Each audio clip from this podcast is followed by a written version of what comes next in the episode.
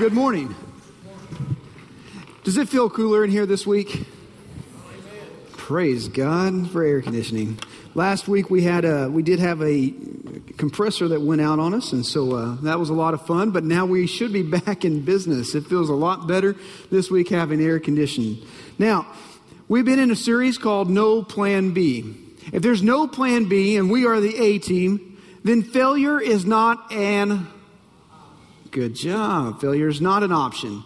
If failure is not an option, then that means that if we fail one time, then we must try again. If we fail again, then we must try again. We must keep trying, and we must try, try, try again. Are you getting the point? Failure is not an option. So that means if you have prayed for somebody, if you have been praying for somebody for one year, two years, three years, for 365 days, and yet nothing seems to happen, failure is still not an option. Over and over again, you are the light, you are the salt of the world.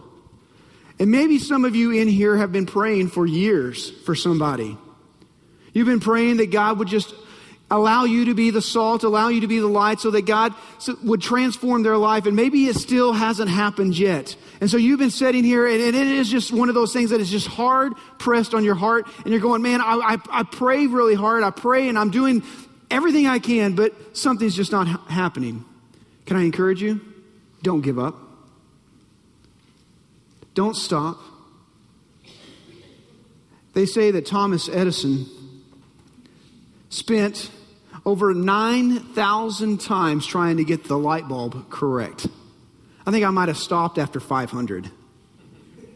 I mean, 500, okay, that's enough. I obviously am not smart enough to get it, but Thomas Edison, it was around the 10,000th time he got the light bulb correct. They asked him about his failures, those 9,999 times that he failed. And here's his response Those aren't failures. It was just 9,999 times in which I proved that wouldn't work. That's not a bad way to look at it, is it? So, how have you been doing? Salt and light. How have you been doing? Over the last two weeks, we've talked about it. So, has it made a difference in the way you've lived? Has it made a difference in how you've interacted with people? Has it made a difference in the way you talk? Is it easy to be salt and light? Or have you found it difficult? Maybe some of you even found it where it's, it's just really hard and it's almost scary. Trying to be on mission with Jesus Christ, bringing His gospel, bringing His word to bear on our circumstances. Maybe you found it just a little bit intimidating, scary even. Is that you? It's the first time that you've actually brought up Jesus, and maybe it's really hard for you. And maybe you find yourself struggling, trying to, to be that salt and light. It reminds me of a young child who his mom was tucking him into bed, and as she was tucking him into bed, the lightning was flashing and the thunder was crashing, and the little boy was scared. And his mom tucked him into bed, and, and she kissed him on the forehead, and she gets to the door, she turns out the light, and the little boy throws out his hands and says, Mommy, Mommy, please stay with me all night. She quietly walks back over, Honey. She starts tucking him back in, gets his arms back under the covers. She said, You know I can't do that. I have to sleep in daddy's room. She kisses him again and she gets to the door. And as she starts to shut the door, the little boy whispered, The big sissy.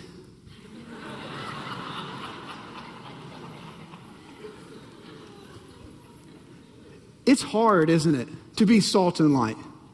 It's hard to think about this is what you're called to do, is to be salt and light. And let's just remind everybody, because we're back in the middle of the Beatitude, or the, the Sermon on the Mount, and the Beatitudes preceded. And one of the greatest things that you can catch is this that if you're trying to be salt and light on your own power, you will fail miserably.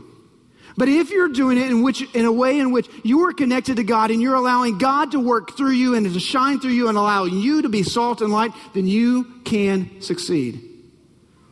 Because the goal is for Jesus to shine through you. It's not for you to try a new evangelism strategy, but it's for you to be what God has called you to be as you're connected to Him. Matthew chapter 5, you have your Bibles. I'm going to ask that you turn over to, to Matthew chapter 5 again. This is the last in our series, No Plan B. This is the last one in which we kind of tie it all together. It's hard to be salt, it's hard to be light. But in God's power, through the Holy Spirit working in you and through you, you can be that salt and light. Matthew chapter 5, please stand for the reading of God's word. We're going to look down in verse 16. This is the last in this, this little section that we've been studying. Verse 16 of Matthew chapter 5. Let's begin. In the same way, let your light shine before others, so that they may see your good works and give glory to your Father who is in heaven. Would you pray with me? Heavenly Father, we are honored to be in your presence today. God, I'm asking that your Spirit would have freedom to move in and amongst us.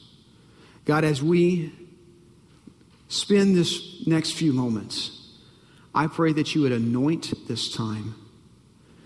I pray that you would meet with us. I want to hear from you.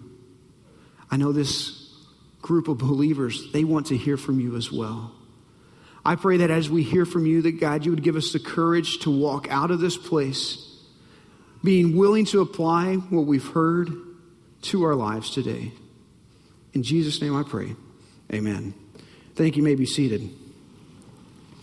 So here's what it says, verse 16. In the same way, let your light shine before others the verb changes just a little bit. You see, at the beginning of our passage, it says, You are the salt. Very emphatically, you are it, there's no plan B. You are the light. You are it, there's no plan B. Now it changes, and now it becomes a little different. It becomes a permissive imperative. You still need to be the light. But watch this.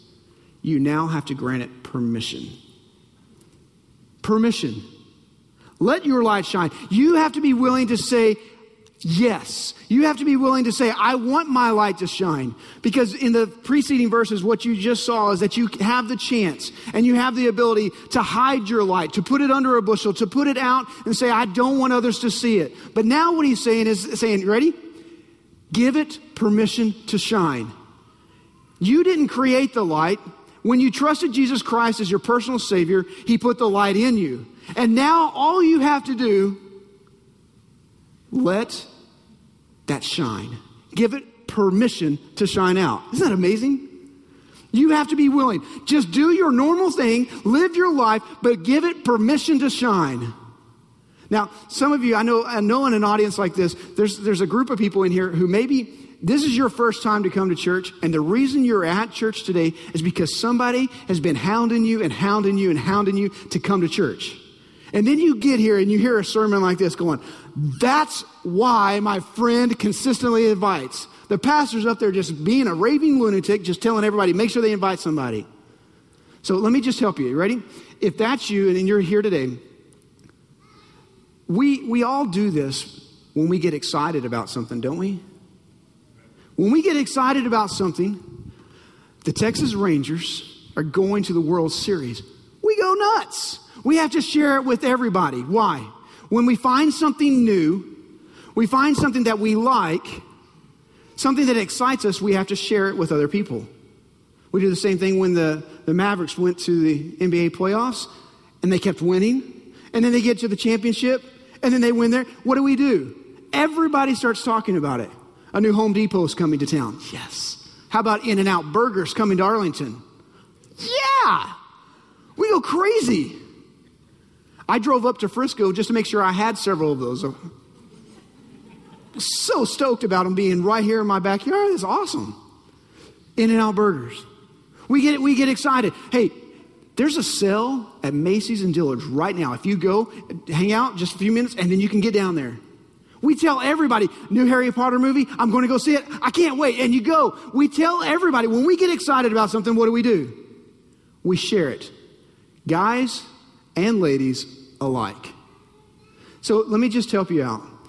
If you're here today and your friend's been inviting you, the reason they keep inviting you is because they're just excited about what Jesus has done in their life.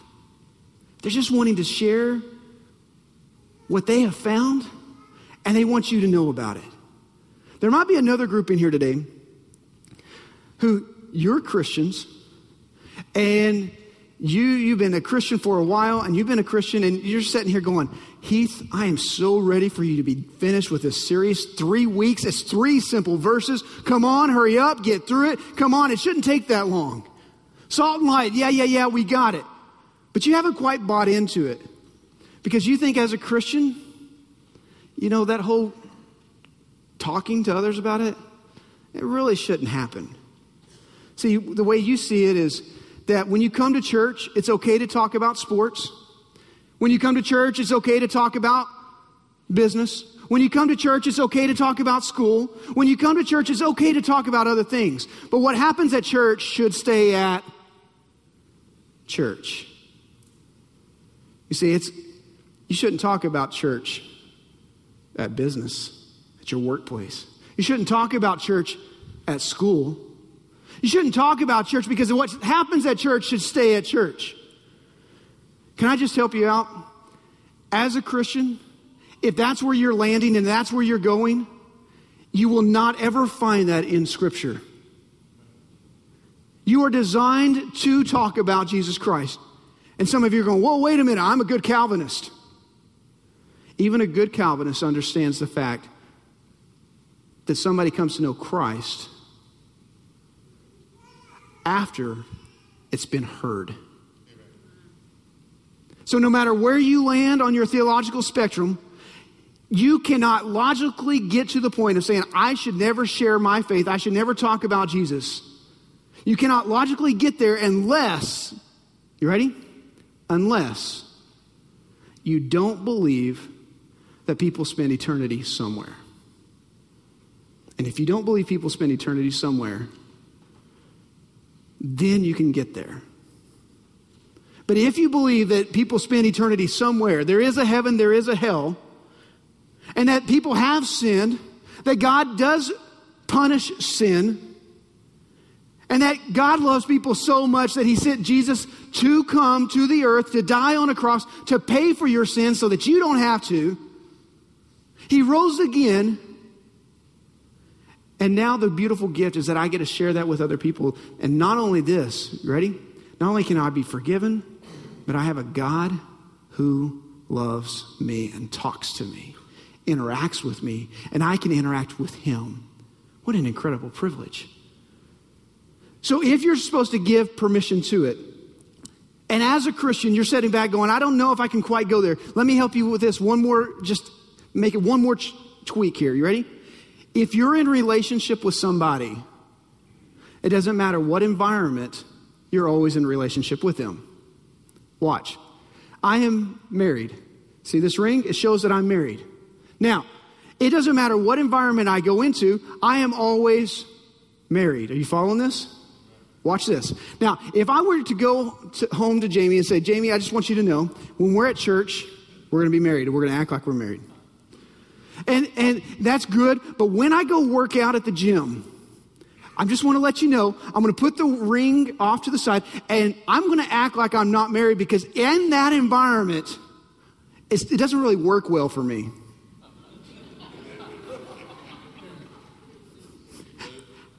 Would you like to be there for that conversation? Do you think that's going to go well? Okay, so watch this.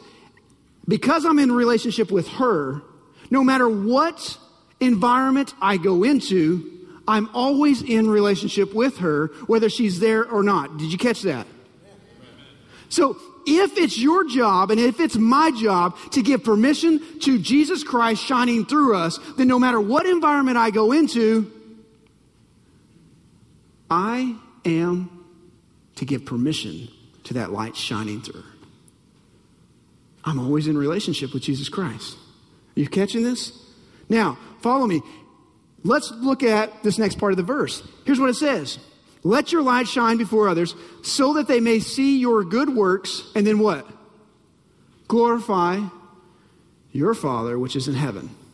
So, because I'm, I'm, I'm going to be a really good Baptist today, I'm going to alliterate four words. That means I'm going to give you all eyes, and every word is going to start with I, okay? Four eyes. And I'm going to help you be able to remember this. So you walk out of here and you're going, why should I be the salt? Why should I be light? How do I do this? I'm just going to make it real simple. Four eyes, you can remember this on your way out. Ready? Number one. The first eye is that we have to live with integrity. Integrity. Let them see your good works. Integrity. The way you live. See, it's time for us as Christians, if we name the name of Jesus Christ, to quit giving people an excuse, excuse that there are a bunch of hypocrites over there. It's time for us to actually start living as if Jesus really matters. As if that book actually has something for us to live for and live by. It's time for us to actually live with integrity. Live in such a way, you ready? Live in such a way that when others are watching you, when others see you, they go, Why do you do that? You know, I've never heard you, I've never heard you talk bad about somebody else. What's up with that? Why do you do that? Don't you have anything bad to say about people? Oh, yeah, I do. And if you would know what's going on in my mind, absolutely you would know I do. But there's a difference, there's a reason why. So, why won't you do that business deal? Why won't you sign your name on that line? Why don't you, when we're all going out for drinks, why do you have to head home so fast? What's so important about home? What, what's so different about your marriage? You really want to spend time with your husband? Never even heard of that. You're excited to get home to see your wife? Why? You want to spend time with your kids? You're not always just looking for a way to get rid of them? You like your kids? Why do you do what you do? And here's the point you want to connect them to God. You don't want to connect them to rules or religion. Now, watch this. I'm going to, I want to help you out as much as I can. I'm going to use an illustration for, as, for teenagers, okay? So you guys can really catch this. Um, let's say your friends are asking you to go to a party, and at that party, you know there's going to be alcohol, you know there's going to be a lot of things there you should not be around, okay? You could say, I can't go because my parents said I can't. Now, what did you just connect them to? Rules. You just connected them to rules. And what will typically happen is what? They're going to make fun of you. Come on, you don't have to obey your parents. Are you kidding me? And they go after your parents, and, and you make the parents the bad guy, right? You went after rules, you connected them to rules. You can do the same thing in business. The reason I go home so early, the reason I want to make sure I go home and I don't need it, I'm not going to spend as much time hanging out with you is because I love my wife. Okay, you're connecting, I don't want, I, my wife needs me at home. You're connected to, to this rules. But watch this. Now, same thing, illustration. As a teenager, you can also say this I can't go to that party because it's wrong. Now, there's probably things wrong there, right? And that's probably a good reason. But what did you just connect them to? Now you moved from rules, now you moved to religion. I can't really go because I'm a Christian. I can't go because, you know, you guys are going to be doing things wrong. And as a Christian, we just don't do that. You're not wanting to connect them to a religious system either. Are you following this? Because many times this is how we say, I don't live this way because I'm a Christian. And you're connecting them to religion and you're missing the entire point. The entire point is for you to connect them to God. That you're living with such integrity and in such a difference, in such a different way that people are going, Why do you live that way? Why do you act that way? And they say, Why? And when they say why, you're going, Yes, that's the Holy Spirit. Praise God. And you're ready to do this. I don't want to go to that party because when I'm at that party, there's a good chance that I'm going to hurt my Heavenly Father. What? Heavenly Father. Who has a heaven? Your father died? What? No. The God that I love the most, it would hurt him if I'm there and I'm doing wrong. And I don't want to hurt him. You just changed the entire conversation. You following this? Adults, you can put it into the same scenarios for you. You're not going home early just because you want to go home or just because your kid wants daddy home. You're not going home just because your wife is wanting you to go home. You're not going home just because you're a good Christian. You're going home because you want to bring God the most glory that you can, that you want to honor God. And by honoring God, that means that you're the best husband that you could possibly be, that you're the best dad that you possibly could be. You following this? You live with integrity. And then your job is to connect them to God, not rules and not religious system. Because if we're connecting them to a religious system, we have failed in what we're called to do. Next I, identify. I like this one. Identify. In your world in which you live, in the world in which you go around, there are people who desperately need the light that you're carrying. They need that salt. So here's the challenge for you to begin to identify. When you go to Starbucks, you start making friends and you start actually talking to them by name. And you talk to the person at the counter at Tom Thumb where you consistently shop or wherever you go most often. And when you're there, you start talking to them and you start saying, okay, God, Here's a name. I'm going to start praying for Susie Q. Okay, I'm going to pray for John Q. I'm going to, you just start writing their names down and you start saying, God, I'm going to pray for them. Whoever you're coming in contact with, identify them. And you start praying, God, would you open up conversations? God, would you create a spiritual need in their life? God, would you open up something so that I can talk with them? You identify and you start praying for them. How many of you have ever prayed a high risk prayer like that? That's tough, isn't it? When you do, watch out. God begins to work and you identify those people around you. Okay, I can pray for them. I want to start praying for them. And then here's the next step invest. Number three, invest. So now you've identified people around you and now you begin to invest in them. And as you invest in them, here's what I'm asking you to do. You start talking to them. Maybe you buy them a Coke. Maybe you buy them some coffee. You start interacting with them and you start learning about their life and you start asking them questions. How's your, how's your husband? How's your wife? How, how are your kids doing? You start investing in them and you start spending time with them, interacting with them. And then as they come up with, man, my marriage right now, eh, it stinks. It's on the rocks. Take it to another level of investing. And what if you do this?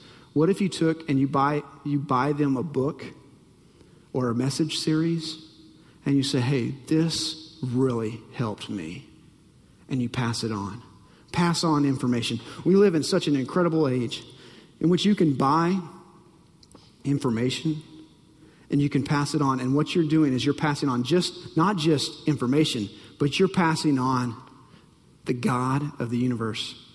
This really helped my marriage, and you pass it on. This has really helped me in parenting, and you pass it on. You invest in them. And then last, you invite. You invite them to hear your story. Well, Heath, I've never shared my faith story. I've never shared, I don't even know what it means to give a testimony. I've heard that word. What's a testimony? What's a faith story? Three ways. Simple. What you were before Christ, how you came to know Jesus Christ, and how your life has been since. It makes it really easy because you ready for this? You don't have to memorize my story. You just have to memorize your story. It's what happened to you, so you don't even forget it because you remember it. It's what happened to you. You don't have to be a great theologian. You don't have to have all the answers. You just share here's what I was before Jesus Christ, here's how I came to know Jesus Christ, and here's what happened after. Your faith story. Well, Heath, I just don't know. This sounds really hard. This sounds really tough to connect people to God. I, I don't know if I can do this. I mean, you're the professional. You, I mean, you know how to speak. I can't. Donna Brewer, would you please come up? This is Donna Brewer. Donna and Mike have been a part of our church now for a, a little while, and and now they they had something fun that they did yesterday. They actually had a, a bike ride. Her husband started the bike ministry here, the motorcycles, and they've been riding around. and And Donna was sharing with me a couple weeks ago just a little bit about her story and what God is doing in her life and through her life. And so I asked her if she would be willing to share. Thank you. I'm Donna Brewer, and I'm really an unlikely disciple. I um, well, let me start. Two years ago, I started a job that I hated. Um, I didn't like the people there, or I thought I didn't. So I took my Bible study to work every day, and I just sat at my desk through lunch. I ate at my desk. I didn't really want to know those people. Um, they, I thought they weren't very nice, and they were all full of drama. So I did that for two years. And then um, about two weeks ago, one of the ladies who I really didn't like came to my desk at five, five o'clock. And I was ready to go home. And she had these brochures and what said Bible in her hand. And she asked me to look at them. And so I looked at them, and um, they were Jehovah Witness tracts and a Jehovah Witness Bible and she said that um, she was speaking with someone and she just wanted to know what I thought. She said, You know, I noticed that you do your Bible study. So I looked at it and I said, um, I don't know anything about their doctrine, but let me go home and look it up and I'll let you know tomorrow. So in the morning, I got to work. I went to get my coffee and she was waiting at the coffee machine for me to know what I found out. so I said to her, you know, I, I, don't agree with their doctrine. They don't believe in the Trinity. And she said, Well, what's that? And I said, That's, they don't believe that the Father, Son, and the Holy Spirit are one. And she said, Well, I think that's probably crap. I said, Yeah, I think, I, think so too. so a little later the same day, she's, another lady came to me and she said that she had been talking to this woman and they wanted to do a Bible study once a week at work with two or three of us. And could you lead? And I was like, oh no, I'm not a teacher. I can't do that. And I said, I just don't know enough. And she said, well, you know more than we do. So, you know, we'll, we'll just have lunch and, and do this. And so I went to Mardel and I went to Lifeway and then I went to Julie. to Julie Carlisle and I said, Julie, I don't know what to do. And she said, Well, why don't you do Esther? it, you know, you let Beth Moore teach and you just facilitate. So I said, oh, okay, I could, I could do that. and I, now I have a problem even praying aloud in front of people. So this was really a, a struggle for me. But um, we, we've now done two weeks, which is, was wonderful. They're hungry and they want to know lots. And I don't have a whole lot of answers, but I keep looking stuff up. And um, just the other day, Friday actually, I went from my cubicle, which has four women in it, and to the next cubicle, which has four women in it. And every one of those eight desks had a Bible on it, which was incredible. But, and my boss came to me and. and she said, Well, you know, I, am so grateful that you're doing this for them, which I was kind of scared that she would nix it, but she didn't. And she said, So go ahead and use the conference room, get the IT people to set up the, we have a big screen.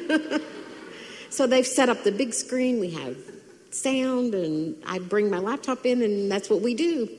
But I'll keep y'all posted. So far, so good. They want to know what we're going to do next, which is really good. So. that's, but I was trying to hide my light and um, it kept coming off. I was putting a basket over it and the Holy Spirit was lifting it. So that's it. Thank you.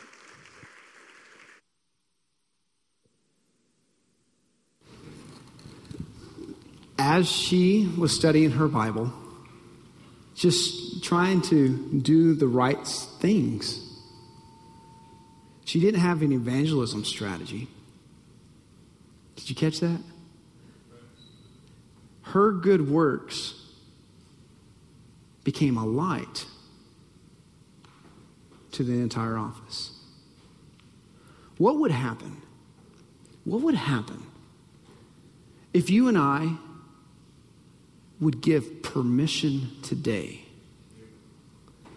to say, God, I, I really am scared to lead a Bible study. God, I'm really scared to start a prayer group at my school. God, I'm really scared to do any of that. But I'll make the commitment today that God, you have permission.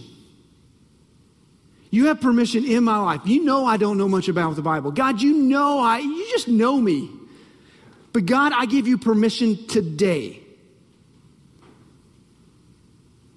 to let my light shine. I'm not going to hide it, I'm not going to cover it up. God, if you ask me to take a step, God, in all my fear, I'm going to take the step because I know it's in your power.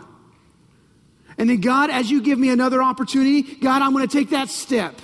And God, I'm to, I really pray that you would allow me to do something radically different this year.